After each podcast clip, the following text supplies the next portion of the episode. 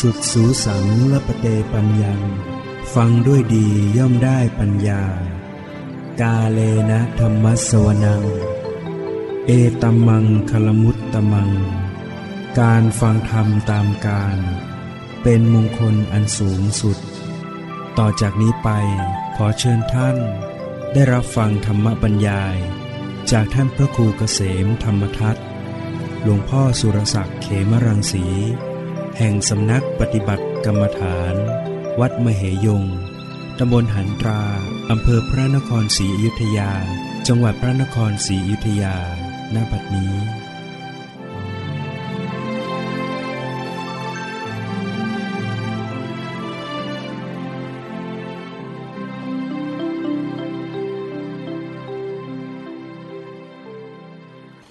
นมัตถุรัตนัตยสะ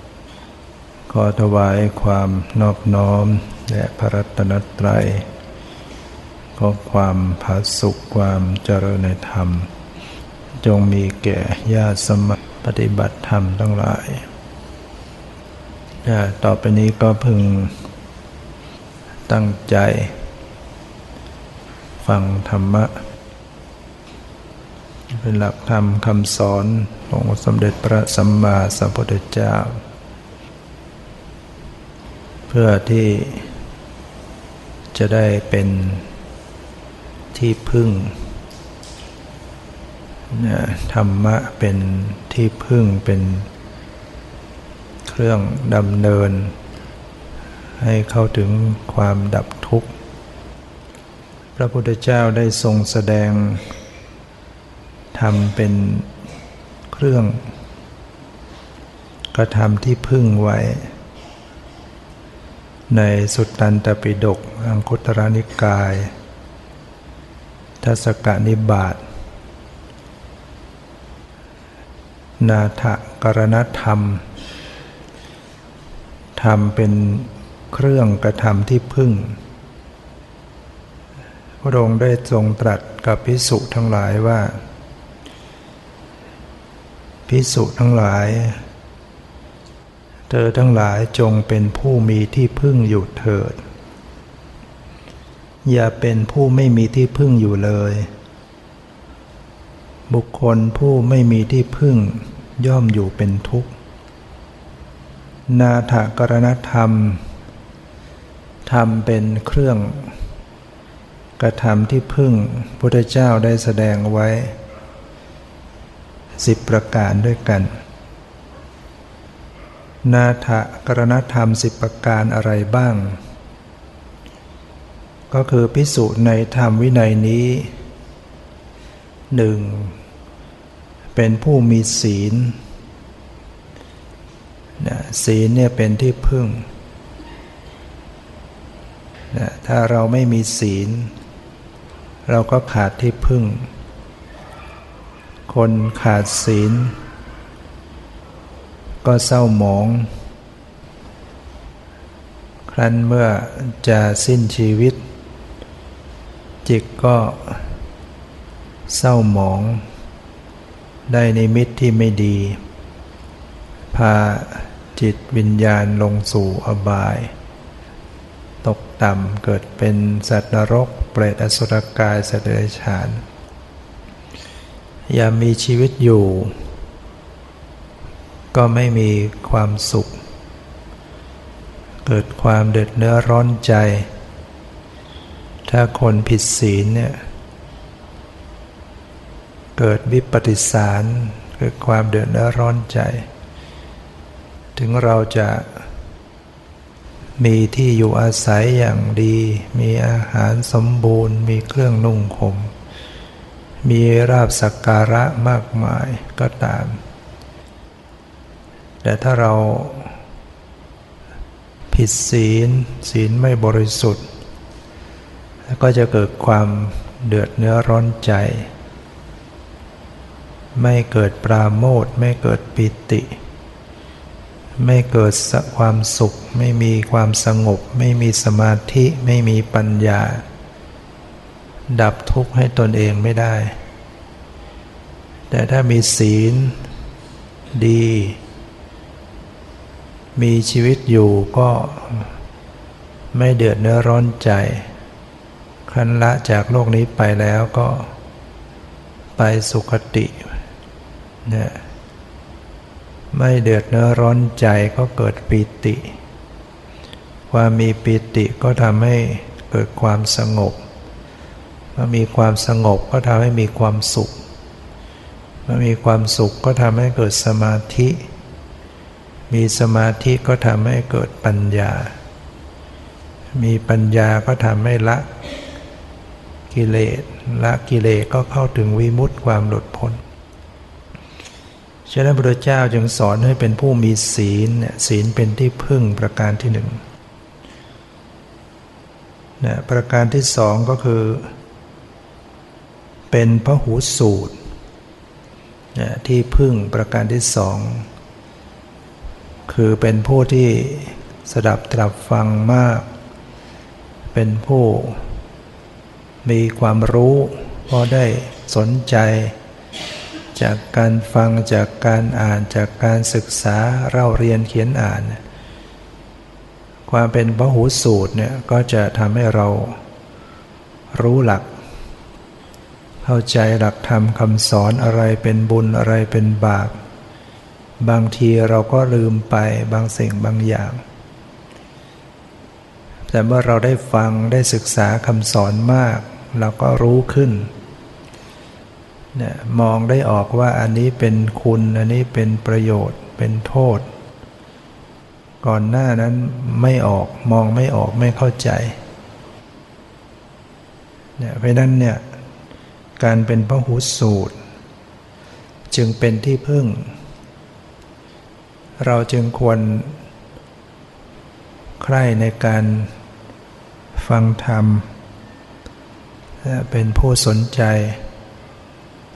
เป็นผู้สดับตรับฟังมาก ศึกษาปฏิบัติ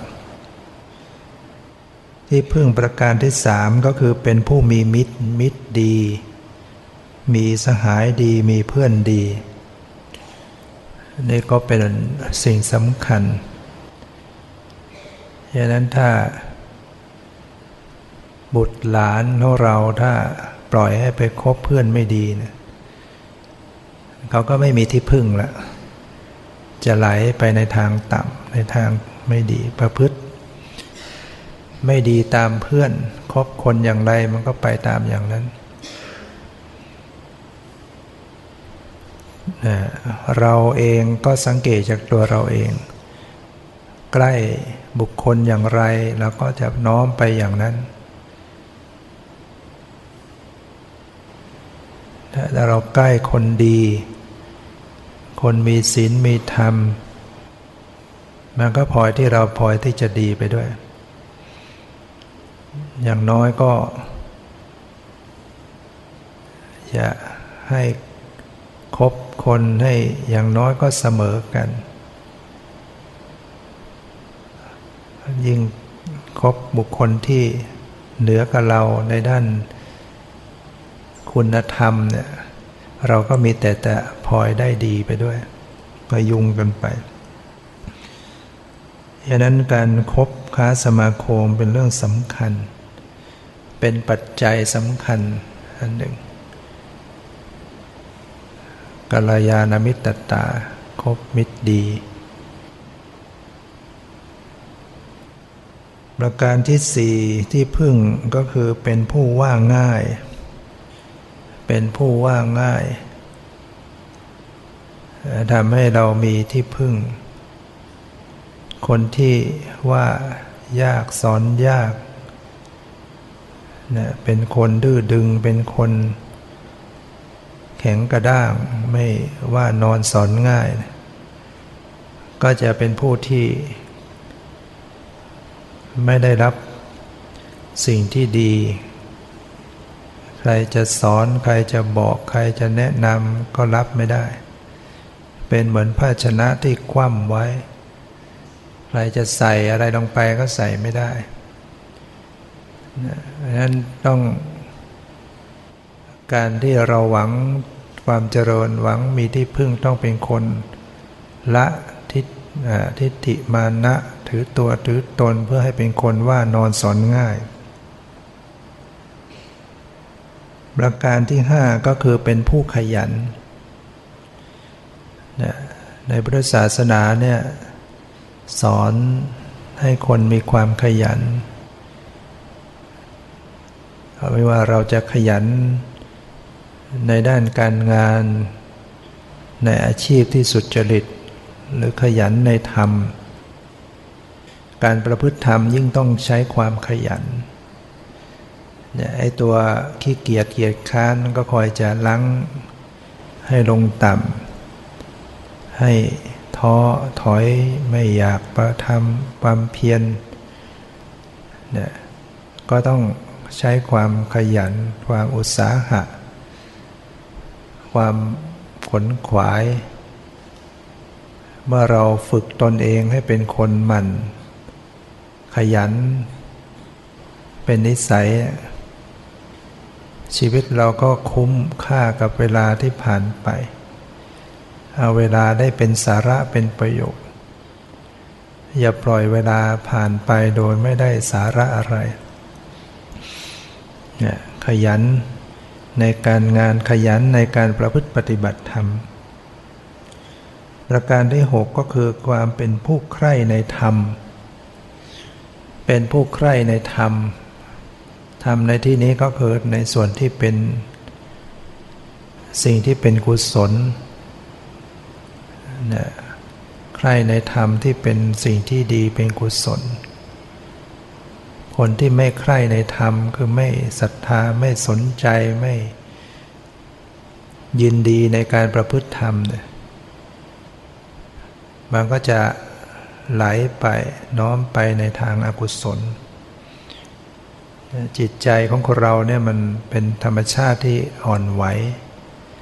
ไปตามกระแสอำนาจของกิเลสอยู่แล้วนะมันอยากจะไหลลงต่ำโดยปกติจิตเนี่ยชอบไหลไปในตามความต้องการของความใคร่ ในอารมณ์ที่น่าใคร่น่าปรารถนา ถ้าเราไม่ใคร่ในธรรม ไม่เอาธรรมมากางกั้นไว้ เป็นเครื่องเตือนจิตสกิดใจไว้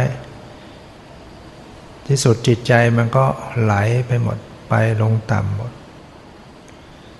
ฉะนั้นต้องเป็นผู้ใคร่ในธรรม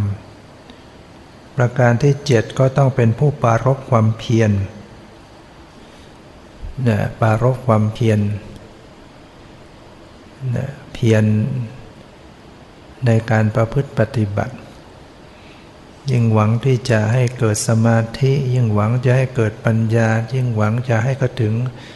วิมุตติหลุดพ้นเนี่ยถ้าขาดความเพียรแล้วก็เป็นอันว่า ประสบความสำเร็จไม่ได้นะต้องใช้ความเพียร ประการที่ 8 ก็เป็นผู้ สันโดษในปัจจัยทั้งสี่ ยินดีตามมีตามได้นะแล้วก็ประการที่ 9 เป็นผู้มีสติ ความระลึก ไว้เสมอ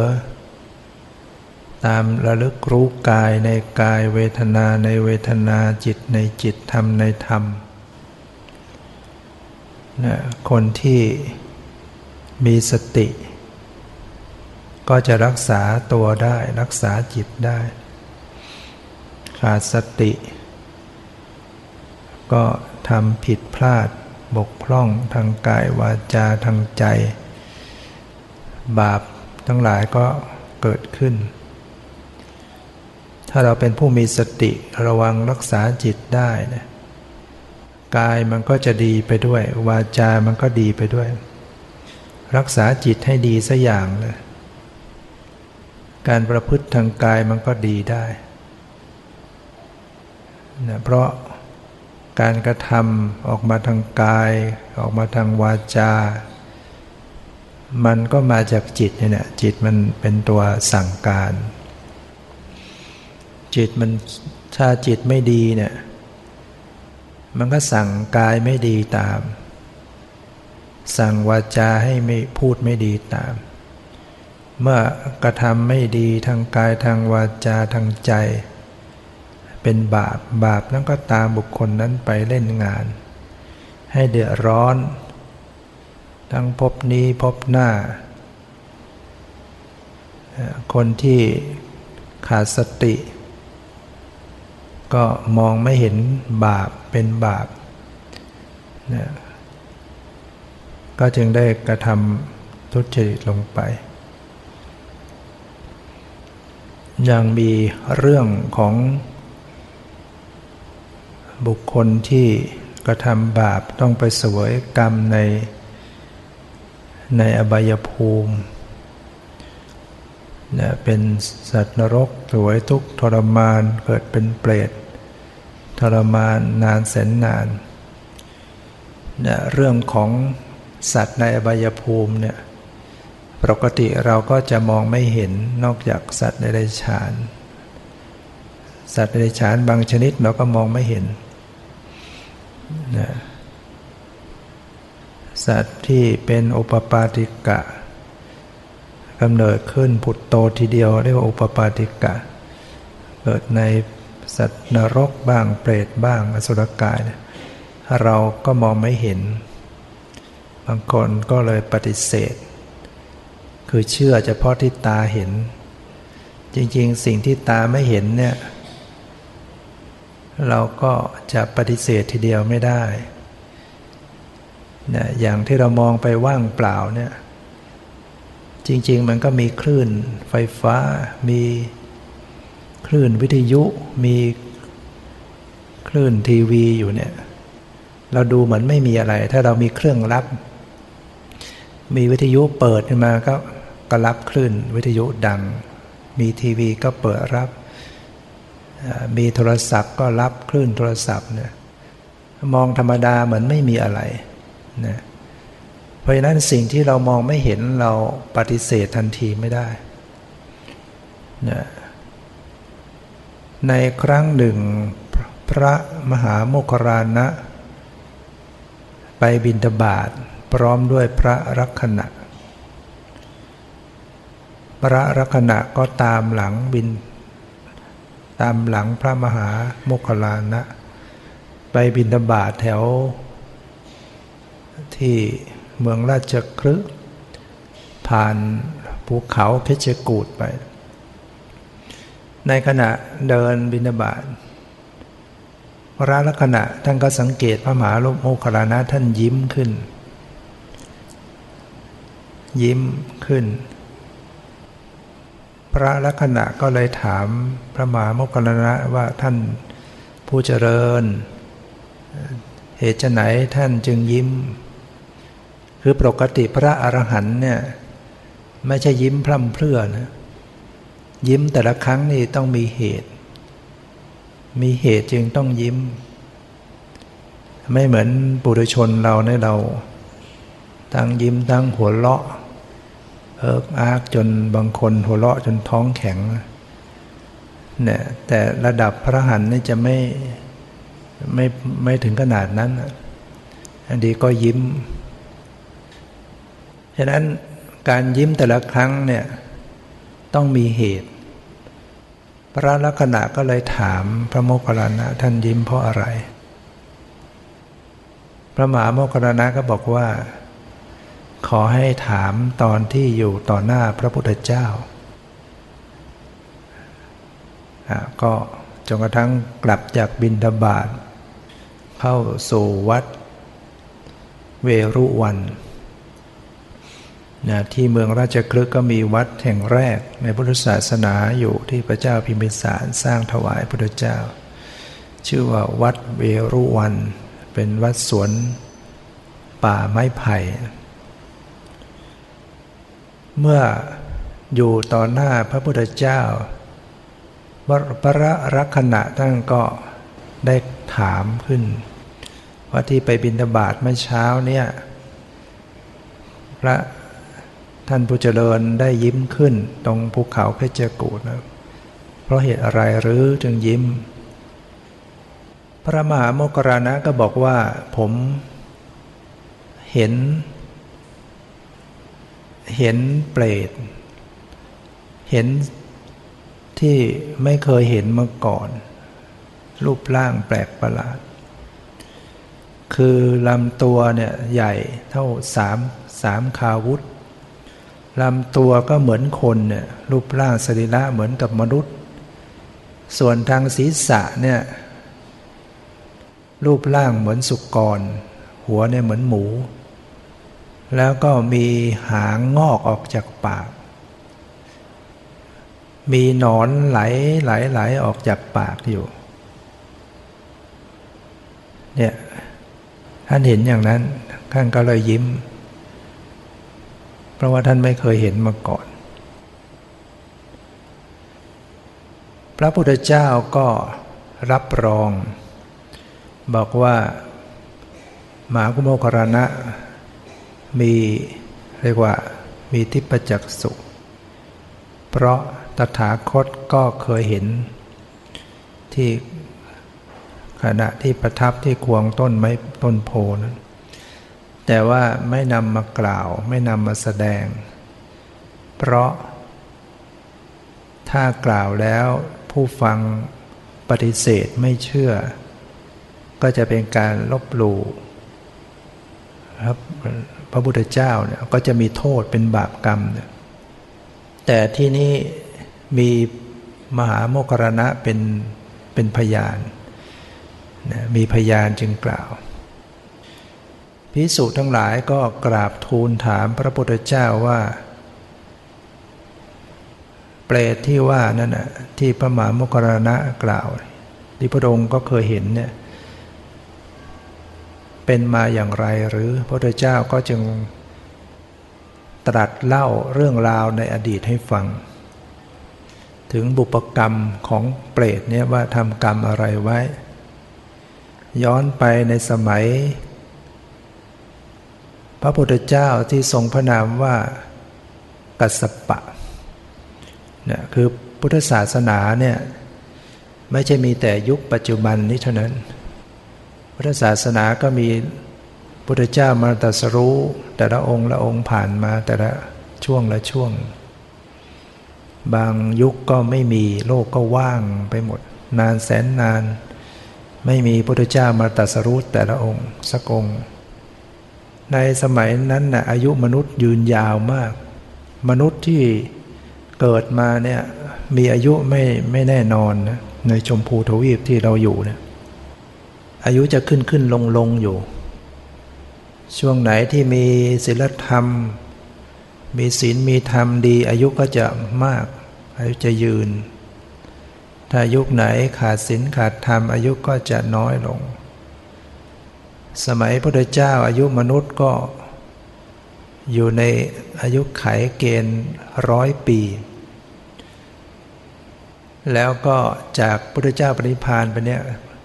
คนก็เริ่มเสื่อม เสื่อมจากศีลธรรม อายุก็จะลดลงลดลง ร้อยปีก็ลดลงหนึ่งปี ฉะนั้นพระพุทธเจ้าปรินิพานไป 2,500 กว่าปี อายุมนุษย์ก็จะอยู่ในเกณฑ์ประมาณ 75 ปี แล้วก็จะลดลงเรื่อยๆร้อยปีลดลงหนึ่งปีนะจนนานๆก็ไปเหลือ10ปี สมัยนั้นก็ฆ่าฟันกันแบบไม่ไว้วางใจกันแล้ว ไม่ว่าใครเป็นใคร ไม่ว่าไม่รู้จักพ่อจากแม่จากลูกกันแล้ว เจออะไรได้ฟ้าอะไรได้ก็ฆ่าฟัน กิเลสหนานแน่นขึ้น ปัจจุบันก็อายุ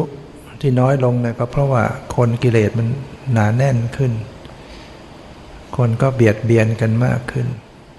พืชพันธุ์ัญญาหารก็ขาด อุดมสมบูรณ์ขาดลดขาดคุณภาพ เราจะเห็นว่าเรากินอะไรไปก็มักจะไม่บริสุทธิ์ เจอสารพิษ เจออะไรต่อะไรปลอมปลอมปนทำให้โรคภัยเบียดเบียนทำให้อายุ อากาศอาหาร อะไรทุกอย่างมันเป็นพิษ มากขึ้นไปตามลำดับนี่ก็เรื่องมาจากคนเห็นแก่ตัวมากขึ้นมีกิเลสมากขึ้น ทุจริตมากขึ้นมันก็เป็นอย่างนั้น ตัดไม้ทำลายป่าที่อยู่อาศัยทำให้ดินฟ้าอากาศปนแปรเนี่ยมาจากกิเลสหนาแน่นขึ้น แต่ว่าในยุคของพระมหากัสสปะสัมมาในยุคของพระพุทธเจ้าทรงพระนามว่ากัสสปะนั้นอายุมนุษย์เนี่ยนานเป็นหมื่นเป็นหมื่นหมื่นปีนะ ก็มีพิสุสองรูป ประพฤติบำเพ็ญสมณธรรมบวชกันมาเนี่ยองค์หนึ่งก็ บวชมาแล้ว 60พรรษา องค์หนึ่งก็ 59พรรษา อยู่ด้วยกันในวัดแห่งหนึ่ง ก็มีความปรองดองรักใคร่กันดี เป็นเหมือนกับเหมือนกับพี่น้องท้องเดียวกันเนี่ย อยู่ด้วยกันคือองค์องค์ที่มีพรรษาน้อยกว่าเนี่ยก็จะทำหน้าที่ดูแลอุปถากรับใช้ไม่ว่าจะรับบาตรรับจีวร ปูอาสนะเสนาสนะทำเหมือนเป็นสัมมเนนเขาจะเคารพกันเรื่องพรรษาเนี่ยน้อยกว่ากันพรรษาเดียวก็เคารพปฏิบัติพระเถระ ออกไปบิณฑบาตได้อาหารอะไรมาก็แบ่งปันกัน อยู่กันมาด้วยความรักใคร่สามัคคีกันจนกระทั่งมาวันหนึ่งมีพระอคันตุกกะจรมา มาพักที่วัด พอถึงวันทำบุญญาติโยมมาที่วัด พระ สองรูปก็จึงนิมนต์พระอาคันตุกกะเนี่ยได้แสดงธรรมเนี่ยว่าขอให้ท่านได้ แสดงธรรมโปรดพวกเราให้ฟัง ท่านก็แสดงธรรม แสดงธรรมแล้วก็โยมก็พออกพอใจสองรูปท่านก็พออกพอใจ เมื่อวันต่อไปก็ไปบินทบาทที่บ้านโยม ก็ไปฉันที่บ้าน พระสองรูปก็นิมนต์ให้พระอาคันตุกะ ให้แสดงธรรม ท่านก็แสดง โยมก็มีศรัทธาถวายพัตหาร ก็ทำกันอยู่เนี้ยวันอยู่บ้านนี้สองวันไปบ้านโน้นฉันบ้านโน้นแสดงธรรม ก็ทำอย่างเนี้ยเรื่อยๆมาพระสองรูปท่านก็ดีท่านก็เป็นคนอ่อนน้อม ให้พระอาคันดุกะซึ่งถือว่าเป็นพระธรรมกถึกเป็นพระนักนักเทศนักสอน ได้แสดงธรรมโปรดญาติโยม ญาติโยมก็พออกพอใจกัน เมื่ออยู่ต่อมาพระธรรมกถึกคือพระอาคันตุกะ เกิดรู้สึกพอใจสถานที่นี้ เออเราอยู่ที่นี้มีโยมดูแลอุปถากดีเหลือเกิน เอ๊ ทำยังไงที่จะเอาพระสององค์นี้ออกจากวัดไปซะเราจะได้ยึดที่นี้ คิดอกุศล เกิดความโลภเห็นแก่ลาบสกาละ ลืมบาปลืมกรรมเนี่ยคิดว่าเอ๊ะทำยังไงสององค์นี้จะไปจากนี้ได้ ต้องต้องยุให้ทะเลาะกัน วิธีที่จะยุให้ทะเลาะกันก็ต้องหาทาง ไปใส่ร้ายองค์นู้น พอตกตอนเย็นๆก็เข้าไปหาพระมหาเถระองค์องค์พี่องค์องค์ใหญ่ บอกท่านผู้เจริญ ผมมีเรื่องอยากจะบอกอ้าวมีอะไรก็บอกมา แต่ว่ามันเป็นเรื่องที่บอกแล้วมันก็ไม่ดี ไม่บอกดีกว่าเนี่ยมีวิธีการซะด้วยนะทำท่าจะบอกแล้วก็ไม่บอกทำให้คนอยากจะรู้เรื่องอ่าแล้วก็แอบไปหาองค์องค์พรรษาน้อยบ้าง บอกเนี่ย ผมอยากจะมีเรื่องมาบอก มีเรื่องอะไรเลยมันเรื่องสำคัญพูดไปมันก็ไม่ดี อย่าพูดดีกว่า แล้วก็ไม่พูด พอไปวันที่สองก็เอาอีกทำท่าไปบอกงั้นเนี่ยทำท่าจะบอกแล้วก็ไม่บอกนะเข้าไปหาองค์นี้บ้างองค์โน้นบ้าง วันที่สองไปแล้ว วันที่สามวันที่สามก็ดูท่าทางคนฟังจักลวนเลแล้วจักสงสัย ได้โอกาสก็ได้บอก บอกว่า เข้าไปหาองค์องค์พรรษามากว่าท่าน ท่านไม่ถูกกันหรือไง ท่านทะเลาะกันเรื่องอะไรหรืออไม่หรอกผมอยู่มาก็ดีกันมาตลอดสามัคคีกัน อย่างนั้นหรือ เอ๊ะทำไมตั้งแต่วันแรกที่ผมมาแล้วองค์นู้นอะบอกว่าท่านจะคบค้าสมาคมอะไรกับพระมหาเทระก็คิดให้ดีนะ อะไร พูดอย่างนี้แล้วก็ พระองค์พรรษาหกสิบก็โกรธ โกรธ โกรธพระองค์องค์พรรษาน้อยกว่า ว่าเอ๊ะทำไมไปยุพระอาคันตุกะไม่ให้มาคบกับเรา เสร็จแล้วก็เข้าไปหาพระองค์พรรษาน้อยว่าทำนองเดียวกัน ท่านโกรธเครื่องอะไรกันหรือทำไม ผมมาตั้งวันแรกแล้ว องค์โน้นบอกว่า คิดให้ดีนะ จะคบค้าสมาคมกับท่านเนี่ยดูให้ดี พระองค์น้องนั้นก็เลยโกรธเหมือนกัน ต่างคนต่างโกรธเนี่ยนี่ก็เป็นอุทาหรณ์อย่างหนึ่งว่าคนเรานั้น ฟังอะไรแล้วก็ไม่ใคร่ครวญฟังอะไรแล้วไม่สอบสวนให้ดี เพียงแค่เขาฟัง แล้วก็เชื่อเลยเนี่ย ก็เลยถูกยุ พอโกรธกันแล้วรุ่งเช้าก็ต่างคนต่างบินทบาทเนี่ยเคยไปทางเดียวกันคันนี้ไม่ไปด้วยกันแล้วต่างคนต่างไป พอกลับจากบินทบาทองค์องค์พรรษาน้อยเนี่ยก็กลับมาก่อน กลับมาแล้วก็มาทำวัดเรื่องจัดสถานที่ตั้ง ปูอาสนะตั้งน้ำตั้งอะไรไว้เรียบร้อยตามวัดที่ตนเองเคยประพฤติมา แล้วก็ยืนอยู่พอถึงเวลาองค์องค์ใหญ่กลับมา พอพระองค์พรรษามากกลับมา องค์พรรษาห้าสิบเก้าก็คิดเอ๊เราจะรับบาตรหรือจีวรดีนะ ทุกวันนะเคยต้องรับ ทำหน้าที่วัดเนะี่ยผู้ผู้น้อยกว่าเนะี่ยจะต้องรับบาตรรับจีวร ก็คิดในใจเอ๊เราจะรับดีหรือไม่รับดีนะ เคยว่าเราไว้อย่าเลยเราอย่าเสียวัดของเราเลย เราก็ทำวัดของเราไปตามหน้าที่ของเรา ก็ตัดสินใจรับบาตรและจีวรเขาเข้าไปรับพระพรรษาหกสิบก็ไม่บอกท่านไม่ต้องมารับหรอก นะตวาดชี้นิ้วว่า ท่านคนหัวดื้อท่านไม่ต้องมารับบาตรรับจีวรของผมหรอกองน้องกับผมก็คิดเหมือนกันเนี่ยที่จริงก็ตัดสินใจจะไม่รับอยู่แล้ว ก็ทะเลาะกันนะเสร็จแล้วก็บอกว่าสองคนก็เลยออกจากวัดนั้นต่างคนต่างไปคนละทางเลย เนี่ยทะเลาะกัน พระธรรมกถึกอาคารตุกักก็แกล้งทำขอร้องท่านอย่าไปเลยอยู่ที่นี่แหละ ก็ไม่ฟังนี่เรียกว่าคนหูเบา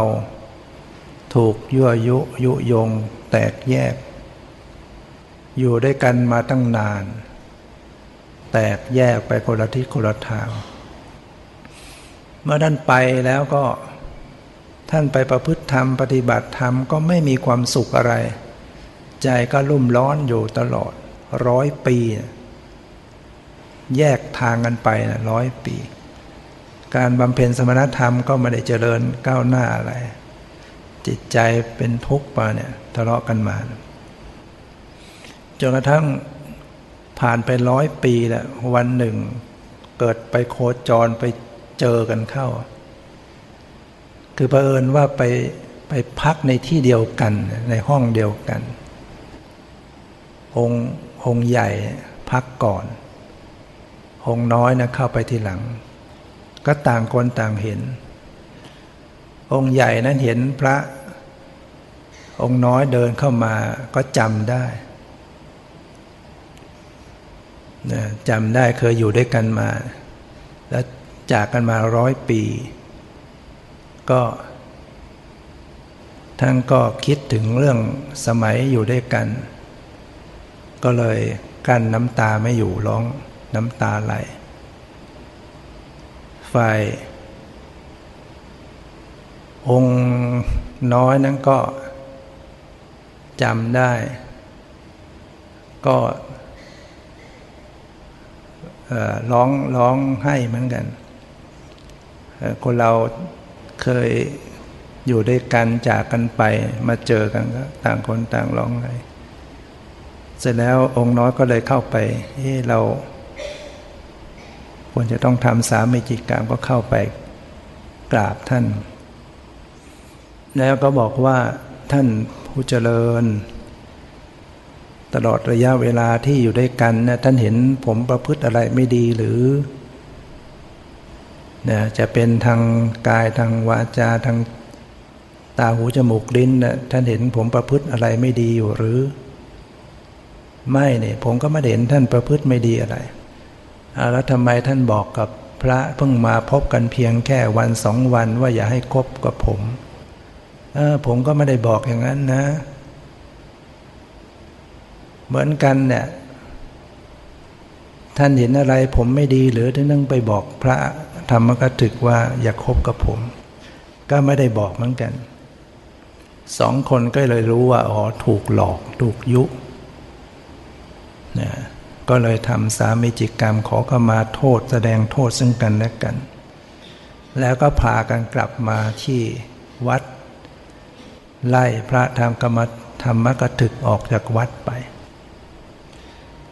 พระธรรมกถึกองค์นั้นแหละ เมื่อสิ้นชีวิตแล้วก็ไปตกนรก ไปตกอเวจีมหานรกอยู่หนึ่งพุทธันดรหนึ่งพุทธันดรได้หมายถึงระหว่างพุทธเจ้าองค์หนึ่งมาสู่องค์หนึ่งเนี่ยทำบาปไว้แค่นั้นอะ ยุให้เขาทะเลาะกันเนี่ยแตกแยกจากกัน ตนเองประพฤ บวชมาสองหมื่นปี ไม่สามารถจะกั้นรองรับบาปนะบวชประพฤติพรหมจรรย์สองหมื่นปีต้องไปตกนรก เสวยถูกไหม้อยู่ในนรกหนึ่งพุทธันดร พ้นจากนรกก็มาเกิดเป็นสุกรับเปรตนางที่พระมหาโมคคลนะท่านเห็นตัวลำตัวใหญ่ สามขาวุธ รูปร่างเหมือนมนุษย์ แต่ที่ศีรษะเป็นสุกร มีหางงอกออกจากปากมีหนอนชนชัยไหลออกมาเนี่ยเพราะทำบาปไว้ทางวาจาเนี่ยคือกรรมที่ทำไว้เนี่ยพระเจ้าจึงได้ตรัส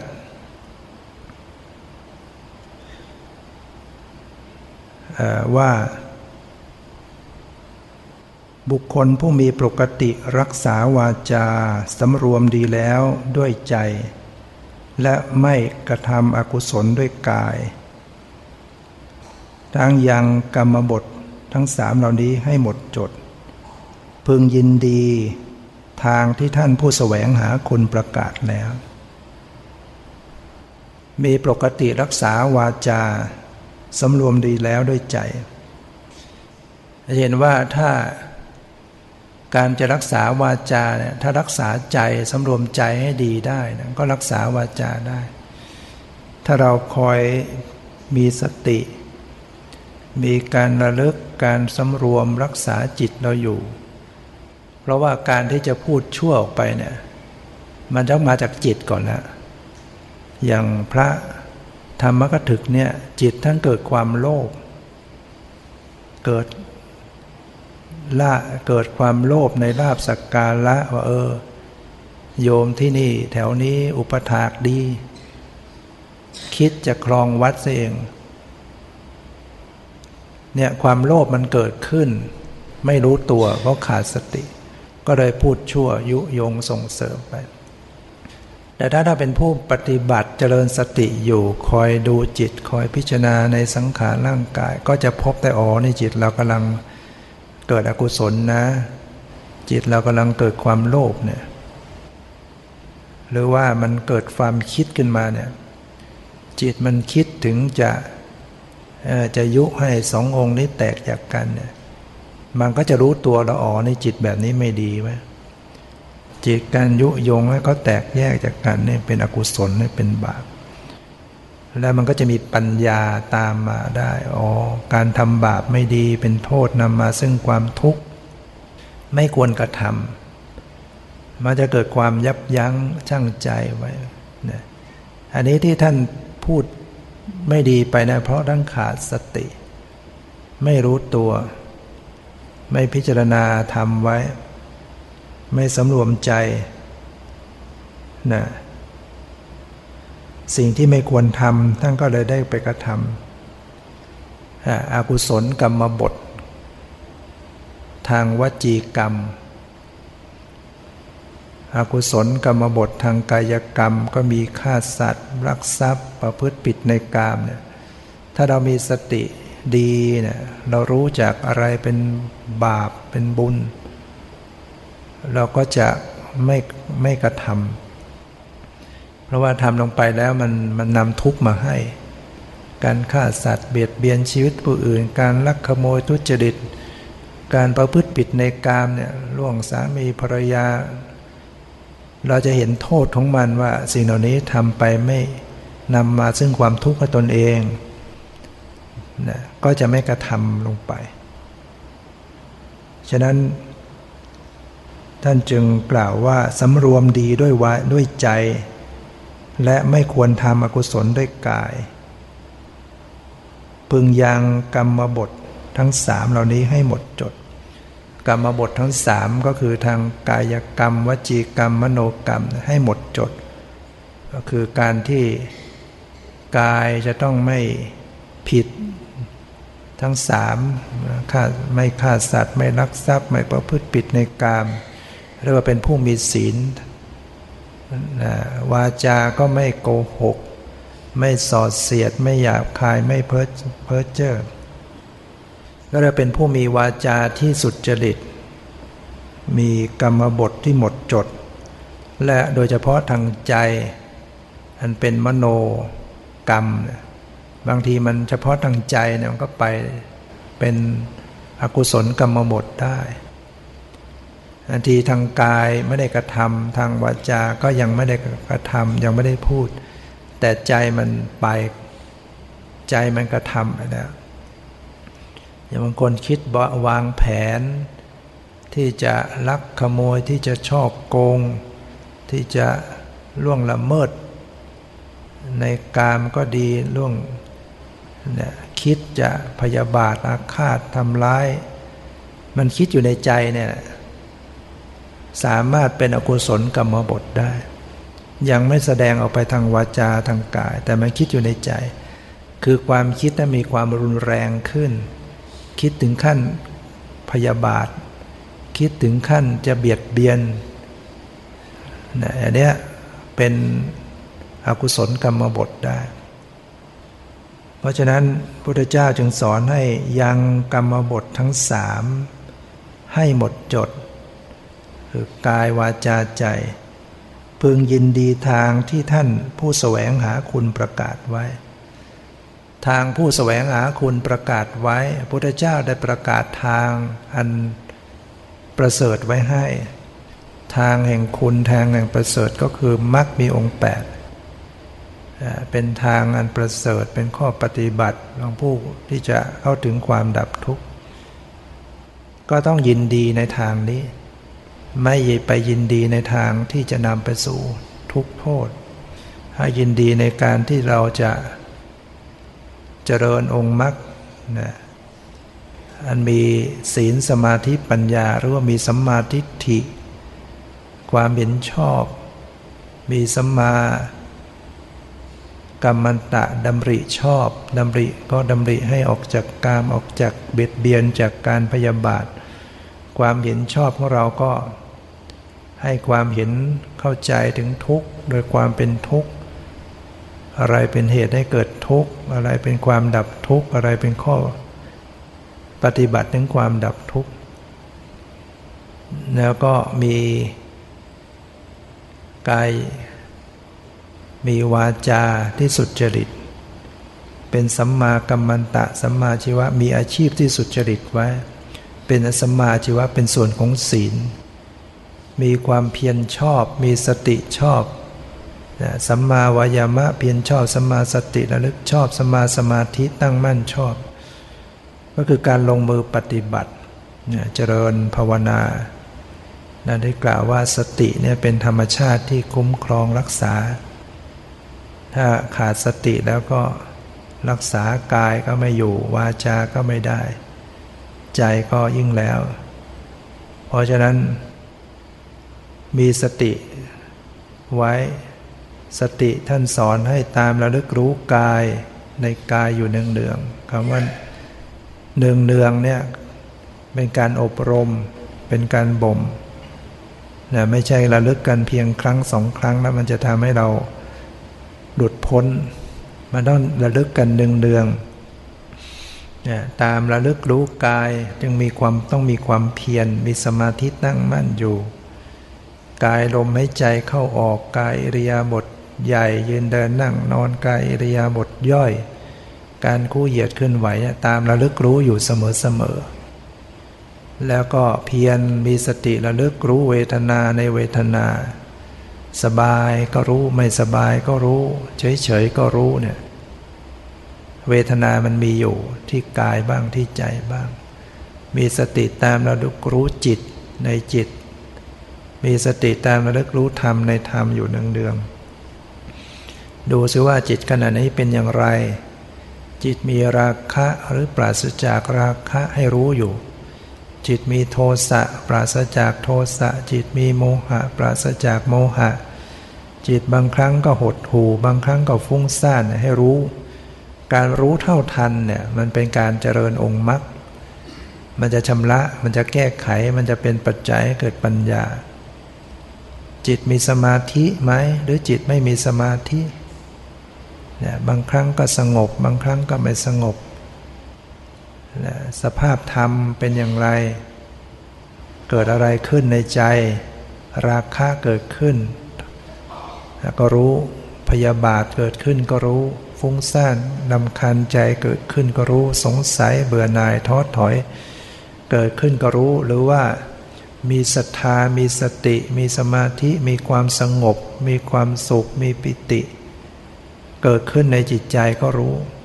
เนี่ยเป็นสภาพธรรมต่างๆ เมื่อได้พยายามระลึกพิจารณาอยู่บ่อยๆ เนืองๆ เนี่ย บางก็จะทำให้เกิดปัญญา ปัญญาที่เป็นที่พึ่งประการที่สิบนะที่พึ่งก็คือความรู้ ความรู้แจ้ง ความรู้ความเป็นจริง ความเป็นจริงว่าโอ้สิ่งทั้งหลายเหล่านี้ก็เป็นเพียงสักแต่ว่า เป็นสิ่งหนึ่งเป็นธรรมชาติแต่ละอย่างที่มีความเกิดขึ้นเป็นธรรมดา มีความดับไปโดยธรรมดา ก่อนนั้นเคยรู้สึกว่าเป็นตัวเราของเรา เมื่อได้มาปฏิบัติเจริญสติบ่อยๆ ก็พบว่า ไม่ใช่ตัวเราของเรานะ การเห็นก็เป็นเพียงสักแต่ว่าเป็นสิ่งหนึ่ง เกิดขึ้นแล้วก็ดับไป ไม่ใช่ตัวตน ได้ยินเกิดขึ้นมีสติก็เห็นว่า เออ ได้ยินก็ดับไป ไม่เที่ยงเป็นทุกข์ไม่ใช่ตัวตน บังคับบัญชาไม่ได้ รู้กลิ่น รู้รส รู้สัมผัสคิดนึกรู้สึก เวทนาที่เกิดขึ้นสัญญาสังขารวิญญาณทุกอย่างที่ประกอบเป็นสังขารร่างกายที่ตัวเราก็ดีที่บุคคลอื่นก็ดี เหมือนกันหมดเนี่ยมีความที่เป็นจริงอยู่ว่าเกิดขึ้นแล้วก็ดับไป เป็นสักแต่ว่าธาตุธรรมชาติ อย่างนี้ก็เรียกว่าจะเป็นผู้ที่มีที่พึ่งให้กับตัวเอง อาศัยการได้ฟังได้ฝึกษาได้ปฏิบัติ ฝึกหัดอบรม ถ้าเราไม่ทำอย่างนี้เราก็ชำระจิตเราให้สะอาดให้บริสุทธิ์ไม่ได้นะ อาศัยที่เราต้องเพียรนะเพียรกระทำบ่อยๆเนืองๆปัญญาก็จะเกิดขึ้นธรรมะที่พระองค์ทรงสอนไว้เนี่ยไม่ใช่เป็นเรื่องเกินวิสัย เพราะว่าเป็นสิ่งที่เราสัมผัสถึงได้ด้วยใจของตัวเอง จากการที่เราได้ปฏิบัติ เป็นผู้ที่เห็นธรรมรู้ธรรมด้วยตัวเองได้ แล้วก็จะมีที่พึ่งให้กับตนเอง ตามที่ได้แสดงมาก็พอสมควรแก่เวลาขอยุติไว้แต่เพียงเท่านี้ที่สุดนี้ขอความสุขความเจริญในธรรมจงมีแก่ทุกท่านเถิด